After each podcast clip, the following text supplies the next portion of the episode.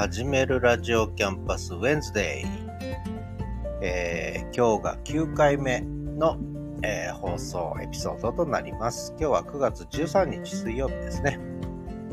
えー、水曜日は夕方の配信で、はじめるラジオキャンパス Sunday は日曜日の朝、早朝の配信という風になってます。で、前回で8回目が終わって、今日から9回目ということで、まあ一応8回をワンサイクルとしてね、えー、4週間で回していこうかなと思ってます。で、ボーナストラックも、えー、アップロードして、えー、取り上げた曲をメインに番組を作るという形で、えー、勝手に楽しんでます。そんなわけで今日も、えー、始めるラジオキャンパスウェンズデイ始めていきたいと思うんですが、えー、水曜日は第1コーナー、えー、SNS あれこれですね。えー、それから第2コーナー、えー、曲。で、これは Spotify で聴かないと聴けないという形になってます。それから第3コーナー、今週のリスンということで、私が今ハマっているポッドキャストリスン、えー、ポッドキャスト界の革命児、ポッドキャストの SNS 化を推進している LISTEN ですね。えこれにまつわる話をしたいと思います。そして最後第4コーナーはザ・東一郎散歩ということで今日もお送りしてまいりたいと思います。では最後まで、えー、お聴きください。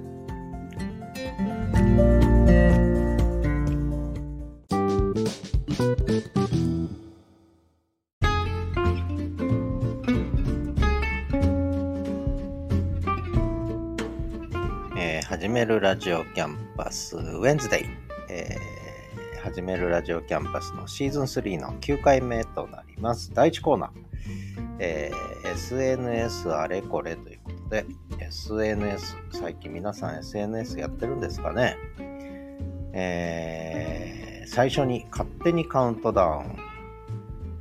謎の物体 X 消滅の日まであと300と42日、あと300と42日となりました。えー、謎の物体 X というのは謎なんですけれども、えー、さて、えー、第1コーナー、SNS あれこれ。まあ、最近、そうですね、Twitter じゃなくて X って名前が変わったんでしたね。えっ、と、X の方は私はほとんど見なくなってちゃいましたね。えー、で、実は、あの、このポッドキャストというか、まあ、ラジオ配信、インターネットラジオ配信始めたのと合わせて、ちょっとツイッタースペースも使ってたもんですから、もう使ってないんですけど、えー、ツイッターアカウント作ったんですね。当時はまだツイッターって名前でした。始めるラジオだったかな？っていうアカウントを作ったんですね。間違いないよね。始めるラジオキャンパス。で、えー、アットマーク始めるアンダーバーラジオという形、始めるラジオキャンパスっていうアカウント、別アカウント作ったんですね。私のメインアカウントとは別に。で、こちらはまだですね、えー、フォロー、フォローもあんまりしてない。10, 10, 10フォローですね。えー、で、フォロワー11と。ね。で、これもでも、この1、2週間で2倍に増えたという、ことなんですが、あの、まあ非常に少ない感じですけども、あんまり多くてもね、見てられないし、最近はあんまりみんなつぶやいてないし、あんまり見てても面白くないし、まあこれぐらいがいいかなということで、こじんまりとね、まあ100人超えない方がいいなと思いながらやってるんですけどね、始めるラジオキャンパスというのが、えー、Twitter、旧 TwitterX のアカウントとしてあって、こっちをメインにしてですね。で、えー、ポッドキャストの更新情報は全部こちらに流してると。で、ちょっとずつポッドキャストつながりな人がちょっとフォローしたりとかね、いうのがまあ出てくるかな、みたいな感じなんですが、もうそれしか使ってないですね。で、時々、えー、メインのアカウント、えー、ね、本人のえー、アカウントがあるんですけども、時々メインのアカウントにリツイートするみたいな。あ、リポストですね。リポストするみたいな。そんな感じでしか使わなくなっちゃいましたね。告知でしか使ってない。それから Facebook も一緒ですね。Facebook も、えー、告知でしか？使ってない。うん。で、ちょっとコミュニケーション取ろうと思っていろいろやり始めたんですけど、どうもリアクションが来ない。えー、いいねは時々ちょこちょこつくんですね。昔はいいねがもう1日で100、200、300、400とついたんですが、もう最近はもういいねもつかないという、えー、ことで、えー、だからこれも結局、えー、ポッドキャストとかノート記事の告知しかないとね、えー、告知、リンクを投稿するだけになっちゃってるんですね。で、ちょっとまあコミュニケーション取ろうと思っていろいろグループ立ち上げたりいろいろやってんですが、どうも展開しないと。どうしたもんかなと思ってるんですけど、皆さんどうしてるんでしょうね。逆にこっちが聞きたいという感じですけどね。まあそんな私はまあ最近 SNS ではないんですけど、ポッドキャストにこうハマって。ところがこのポッドキャストが SNS 化してきちゃったという感じなんですよね。これまでポッドキャストっていうのは結構孤独な、えー、孤独な営みだったんですけども、えー、最近ちょっとポッドキャストが SNS 化してきたということで、まあこの話はね、第3コーナーの今週のリスンでお話しするので、あんまり話しちゃうと話すことなくなっちゃうんですが、で、SNS の話に戻して、えー、この間、えー、ちょうど私、自宅で民泊やってるんですけど、民泊のお客様来てくれまして、日曜日に。で、えー、まあ、昔からの知り合いなんですけど、その人も全然見てないって言いましたね。SNS 全然見てませんって。だから、彼から何でメッセージが来たのかな ?LINE かなんかでメッセージ来たのかな？そうだ、LINE でメッセージが来て。で、えー、LINE はやってるんですね、皆さんね。LINE でメッセージが来て、で、あのいろんな発信してんだけど見てないの？つって、いや、全然見てません。ということで、もう Twitter も X もスレッズもインスタも Facebook もやってませんという話になってましたね。だから SNS がちょっとこう相当今下火になってんですかね。よくわかんないですけど。で、もう一個は、あの、前から言ってるように、ちょっとこじんまりしてきてるんでしょうね。SNS の世界がね。こう、こじんまりとみんなこう自分の、自分のコミュニティで楽しむっていうね。まあそんな時代にやっぱなってきたんだろうかなと思ってるし、もうこれは必然だろうと思ってるんですよね。で、えー、まあこれも何度も聞いてるから耳にタコできちゃうかもしれませんが、いわゆる音声ですね。文字中心の SNS から音声中心の SNS にえっと静かにじわじわとこう変動が始まる。だからちょっと見てるとね、最近なんかやっぱり見てて元気だなと、特に若い世代、一時期は TikTok とかね、えー、だいぶ賑やかだったんですが、最近 TikTok もいまいちちょっとあんまり賑やかな感じしないんですよね。で、代わって賑やかなのだと思うのが、私はやりませんが、ラジオトークですね。これどうなんでしょうね。統計情報あるんですかね。ラジオトーク。え、その、音声配信型の SNS のプラットフォームですね。これね。えー、その中でコミュニケーションが取れるやつ。うん、どうも若い人はこのラジオトークに今ハマってんじゃないかなという感じがしてしょうがないですね。まあ、あとはゲームの世界とかね、えー、にハマってる人とか e スポーツですね、の世界には結構趣味とかね、そういう世界にこう皆さんこう入り込んで、そこでコミュニティを作って、その範囲での SNS を楽しんでるという、なんかそんな印象がありますね。わかりませんけどね。まあ、とにかく、えー、X、Twitter もまあ見ててもなんとなくこう、静かな感じしますし、やっぱ面白い話題がもうないですよね。見ててもね。うん、だからみんな見なくなってっちゃうと。えー、そんなことなんじゃないかなと思いますね。ねどうしましょう、このコーナー。えー、SNS あれこれ。まあ、これから展開があるから、これはこれで残しとけばいいのかな。ね今更ブログやる人もいないでしょうし。えー、で、私はノートというね、SNS で、ちょっとノート展開してたんですけど、うーん、ちょっとここに来て、まあ、これは使い続けるんですが、やっぱりちょっとこう、うん、今一つこう、勢いが伸びない。で、これは理由があると実は思ってまして、私。えー、なぜこう、ノート、今、その、自治体とか、あと、えー、企業とかがね、結構参入してきてて、ノートの世界には。これはこれで一つ大きな流れだし、ノート自体がちょっと安定的に発展する上で必要なことだと思うんですが、やっぱ個人のクリエイターと言われるユーザーの方が、いまいちこう、ちょっとこう、ちょっと足踏み感があるかなわかんないけど、あの、新しく始めたって人も見かけるんで、そうでもないのかもしれないですけども、うん、ちょっとこう、ちょっとノートの話はね、次回まとめてしようかな。うん。ノートの、私が考えるノートの根本問題と、えー、根本問題と、えー、ちょっとやっぱり伸び悩む理由みたいなのがあるんです。私の中には。そのちょっと、きっとこうだからこうだろうってあるんですけど、それまだどこにもあんまりちゃんと書いてないんですけど、まあ、それを少し次回は話してみようかな。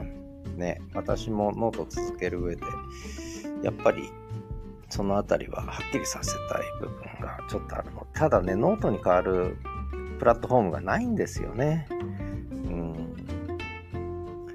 ないんです。えー、どういう意味でないのかっていうのはまた、これも次回ちょっとお話ししようと思うんですけど、そういう意味ではちょっと SNS 自体が次の展開がね、今、ちょっとこう、混迷期というか、黎明期というか、次の大きな動きが何が出てくるのかがちょっと見えにくい時期に入ってるのかなっていう感じはちょっとしますけどね。まあ皆さんはどう思うのか分かりませんけど、SNS 話、ね、少し、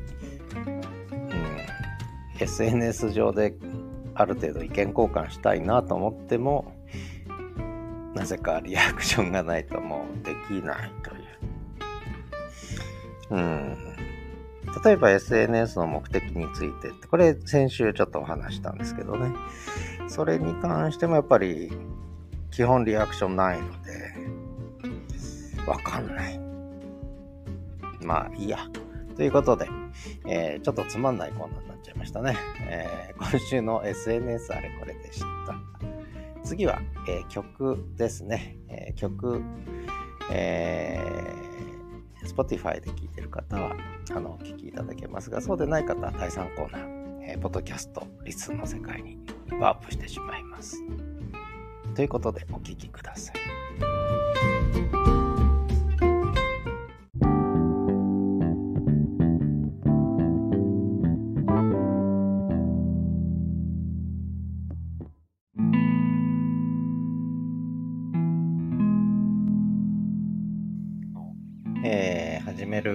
ラジオキャンパスウェンズデイですね、えー、第3コーナーですが、その前第2コーナーの曲ですけども、これは、あの、まあちょっと SNS の世界がカオスだねなんて話をしたので、カオスでなんか曲ないかなと思って探したら、結構カオスな曲がいっぱいありまして、ちょっとこれは耳に触るなと思っていたら、カオスという曲名なのにリラックスと癒しの音楽アーカイブスということで、ね、やっぱりこういう曲いいなと思って、亡き大輔さんという作曲家の方がリラックス系、ヒーリング系などを、えー、アーカイブとして Spotify で配信してるのかな。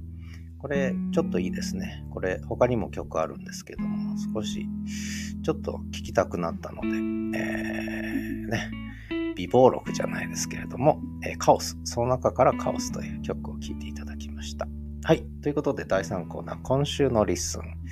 今週の LISTEN はいろいろありましたね。やっぱりこう、ポッドキャスト界、 LISTEN、特に LISTEN の世界は、毎週展開があってすごいですね。えー、っと、まあ、何が起きたかというと、えー、 LISTEN のニュースから言うと、今、声の日記というのが流行り始めちゃってですね。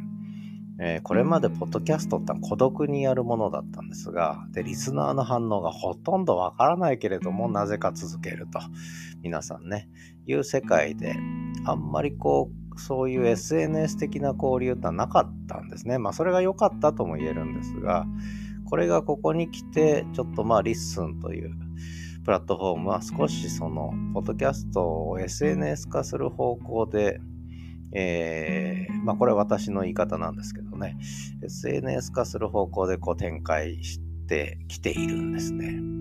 で、いろんな、えー、機能がどんどん追加されて、一つは文字起こしを検索できる。だから検索できるから、自分のことを喋ってとか、自分の関心のあることを喋ってるポッドキャストが見つかりやすくなったっていうね。だからここから一つこう、つながる手がかりが出てきた。で、それからですね、えー、ハッシュタグ。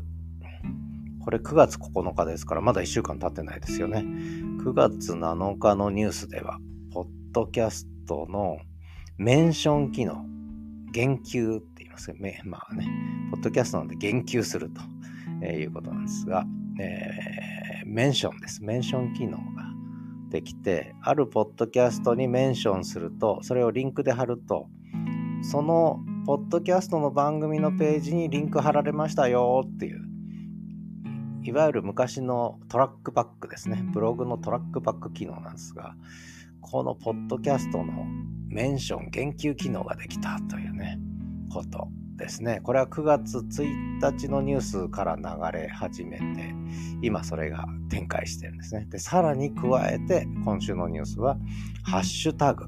ね、いわゆるシャープくっつけてやると、それでこう、ハッシュタグがつけれると。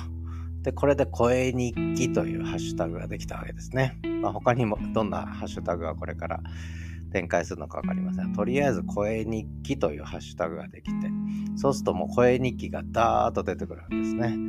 えー、リッスンホストでやってる声日記が全部出てくるという、まあそういう話ですね。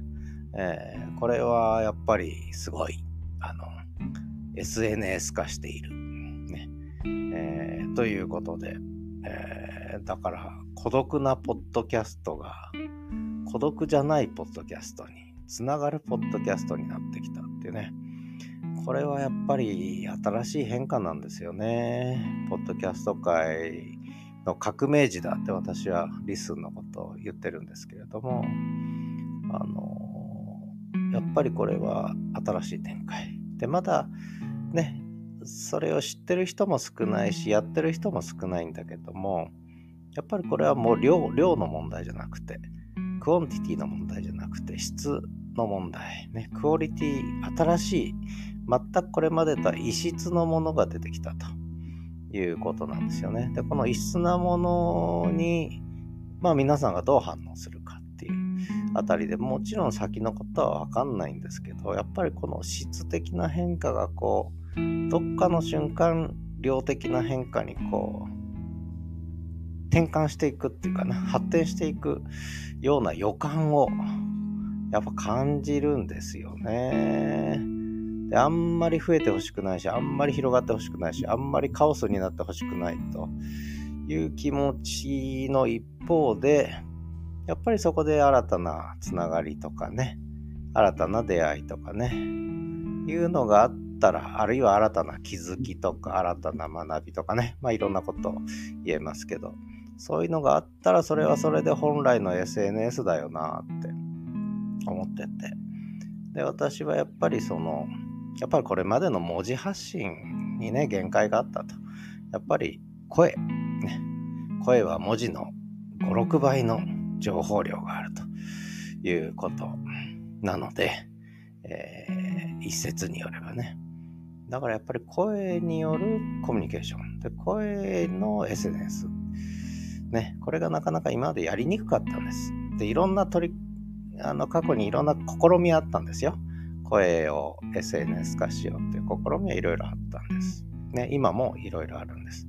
ボイスブログからね、ボイスチャットからね、いろいろあったんですが、やっぱりここに来て、ポッドキャスト。ね、これがブログ的な機能と結びついて、ポッドキャストブログですね。ポッドキャストのブログ化で、ブログ化したポッドキャストの SNS 化というのが、まあ、 LISTEN というプラットフォームで始まっちゃったと。で、今実は Spotify がね、一番勢いがあるんですね、ポッドキャストの世界では。アンカーというポッドキャストのホスティングプラットフォームを、まあ、買収して取り込んで、で、Spotify がその、これまで音楽配信のメインだったのが、ポッドキャスト配信に完全にシフトして、えー、るわけですよね。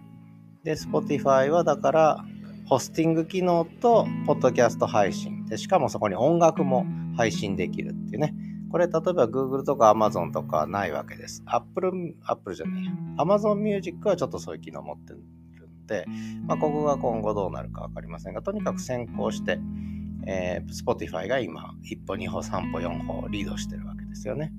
で、それに対してちょっと LISTEN が、ホスティング機能を持ってる配信機能を持ってる、さらに文字起こし、検索、ハッシュタグ、トラックバック機能まで持っちゃったというね。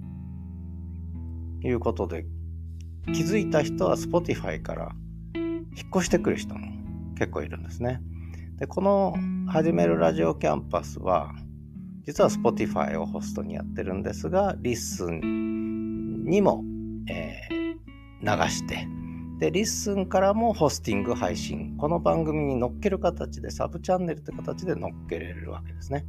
でそこに今私はその、えー、Listen to Podcast with Neighbors、ね、ご近所さんと一緒にポッドキャスト聞きましょうよなんていうサブチャンネルを実はこの始めるラジオキャンパスのちょっと下の方にぶら下げたんですね。これ LISTEN ホスト配信で。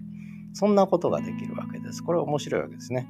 だから Spotify で、えー、ホストにやってきた人がリッスンにも RSS というものを飛ばして、でそうすると LISTEN にホストもができるわけです。サブホストみたいな感じで。で、文字起こしもしてくれる、この放送内容ね。でしかも LISTEN からも配信できると。これもすごい話なんですよね。えー、普通、例えば Spotify はそんなことやらせてくれないわけですよ。他のホストでやったものを、えー、Spotify に飛ばしてそこでサブチャンネル作るなんてことはできない。これが LISTEN はできると。すごい。っていうことになるわけね。で、そこを使ってやってるわけですね。with neighbors って。これはやっぱりやってみないとわかんないと思うんですけど、やってみるととても面白いですね。だから Spotify メインのこのポッドキャストはちゃんと活かせるわけ。で、生かしてさらにおまけがついてくると。ね。えー、もう一粒で2度、3度、4度美味しいぐらいの状況になって、しかもそれがコミュニケーションツールになってると。だから TwitterX でつぶやいてリアクションない、Facebook つぶやいてリアクションない、ポッドキャストでエピソード配信、番組配信すると、リアクションがあるという、もうそれだけで SNS だと。まあいいや。まあそんなことで、今週の LISTEN、えー、さらに新しい動きがありましたよということで、えー、この動きはさらに広がっていくんじゃないかな。そんな気がします。ということで、今週の LISTEN でした。次は第4コーナー、ザト一郎散歩です。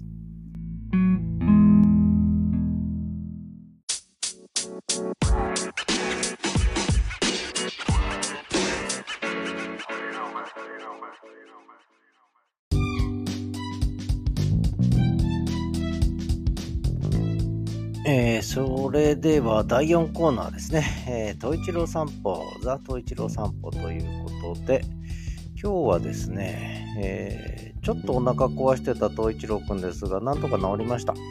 で、お散歩音源が9月10日、11日、12日、そして今朝方13日と、4日分のお散歩音源、全部で5分ちょっとなんですけどね、編集したら。えー、それをお聞きいただこうと思うんですが、まあ、お腹が治るプロセスと、えー、それから、ちょっと11日から PCM 録音というアプリでやったので、ちょっとステレオに変わります、途中ね。まあ、そのあたりと、もう一個はちょっとラジオ体操の、えー、歌が入りますのと、あとは風景というか、その風景音というかな、そのあたりをちょっとお聞きいただけるといいのかなと思います。ではお聴きください。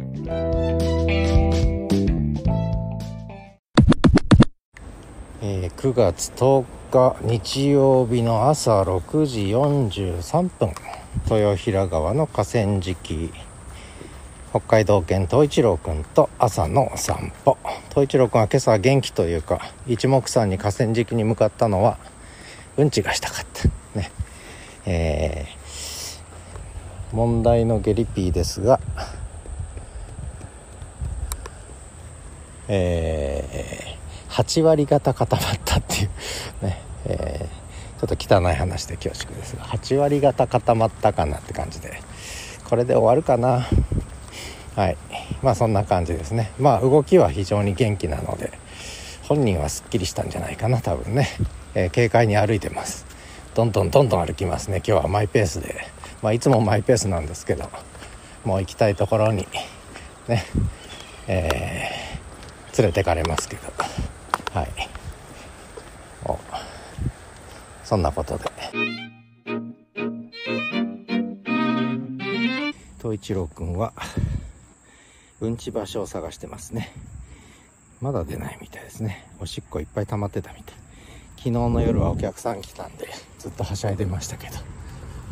おラジオ体操の人が集まりつつありますね。今日もラジオ体操見学すんのかな？東一郎くんは。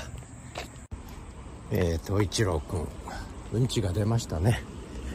えー、9月11日ようやくうんちが通常に戻りました。ちょっと結局4日5日ぐらいちょっと崩れてましたね。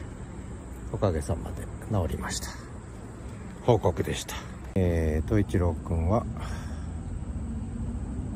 おしっこもしてうんちもしてラジオ体操のおじちゃんおばちゃんにもご挨拶してえー、ご機嫌ですね。おやつも食べておやつくれるおばちゃんにも今日は会えたしよかったねと一郎くん。ね母言って。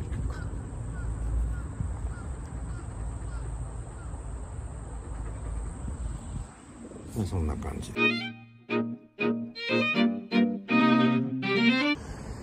えー、9月11日朝6時37分、えー、のんびり朝のお散歩をしてます。今河川敷の階段状のところで休憩中東一郎くんは例によってスフィンクス座りでくつろいでますね。涼しいんだけどちょっとムッとするかな。ね。えー、風は冷たいですね。相変わらずね。日が差すとちょっとムッとするという。ちょっと湿度湿度が高いんですね。これはステレオで録音してるんですがどんな風に聞こえるんでしょうね。車の音とか川の水が流れる音とか。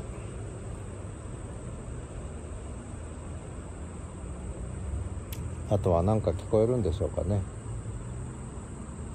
虫が鳴いてますね。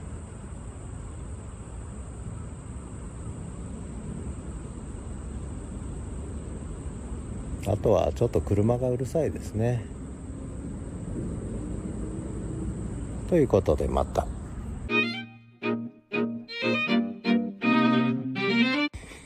えー、朝の散歩。今日は早いですよ。5時34分。9月12日。東一郎くんは昨日の夕方はあんまりお散歩しなかったので、えー、今朝は元気です。もう走り回ってます。おしっこが相当溜まってたみたいで、おしっこの量が半端ないですね。で、おしっこ出して、身が軽くなって、ルンルンで、全速で走り回ってるんですが、全速力で。こっちついていくのが大変ですね。あ、疲れた。はい、うんちが出るかな。ということでまた。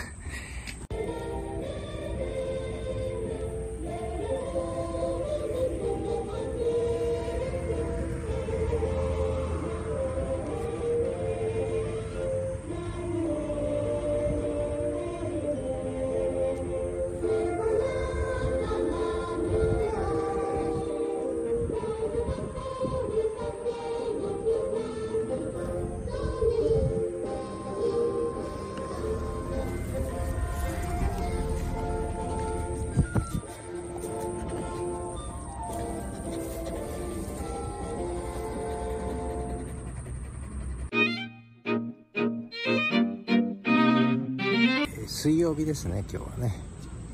5時57分。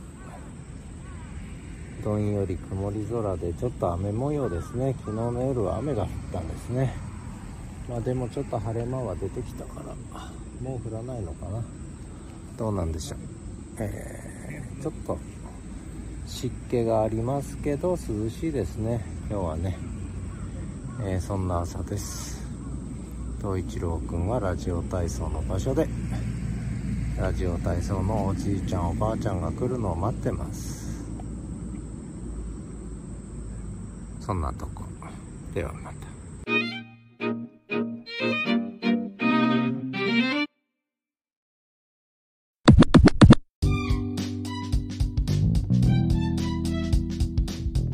ということで、えー、9月の10日の朝、11日の朝、12日の朝、そして13日の朝と、えー、東一郎の散歩4日分も盛りだくさんでお聞きいただきましたけども、まあおかげさまで東一郎くん元気になりました。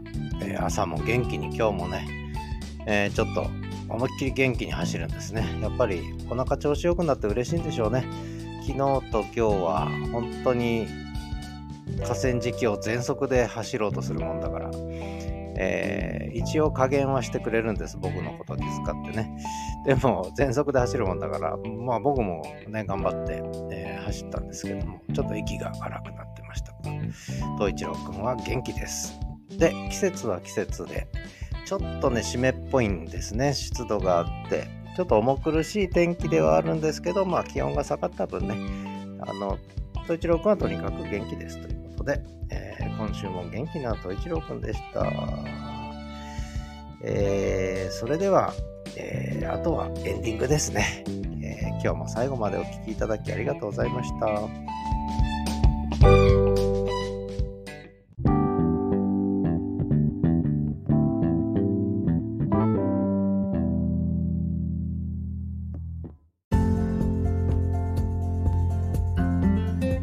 ということでお送りしてまいりました。始めるラジオキャンパスウェンズデイ。えー、始めるラジオキャンパスシーズン3の9個目のエピソードになります。えー、っと、まあ、まあこんな感じですね。こんな感じって変な感じですけども。えー、まあ何かね、その曲のリクエストとか、あともうちょっとこんな話してくれとか、えー、いうのがあればね、え、なんかお便りかなんかくれるとね、とてもちょっとやる気になりますけども、あとはまあそういった何かメッセージいただければね、番組の中でも紹介してと、ちょっとこう、ラジオっぽいことやりたいね。ラジオっぽいことやりたいので、もう何かリアクションがあれば、それもご紹介していきたいなと思ってます。いろんな質問でも結構です。あの SNS とかリッスンに絡む質問でも結構ですし、その他、まあ、日曜日のコーナーではね、人生と札幌、北海道に関する質問でも結構ですし、あるいは私がやってる民泊とかね、あるいは東一郎君に関する質問でもいいですし、何かいただけたら、えー、番組の方でご紹介させていただきたいと思ってますので、えーね、こういうものはやっぱりこうリスナーとのこうやりとりの中で発展すると、ね、いうことで、えー、シーズン3、9個目、いくつまでいくのかな。まあ、まあ展開次第ですね。ということで、えー、拙い放送でしたけれども、今日も最後までお聴きいただきありがとうございました。次回は9月の17日日曜日の朝ですね。あ、連休ですね。9月は16、17、18と連休じゃないですか。あ、しかも23、24も連休じゃないですか。なんか、休みばっかですね、9月の下旬はね。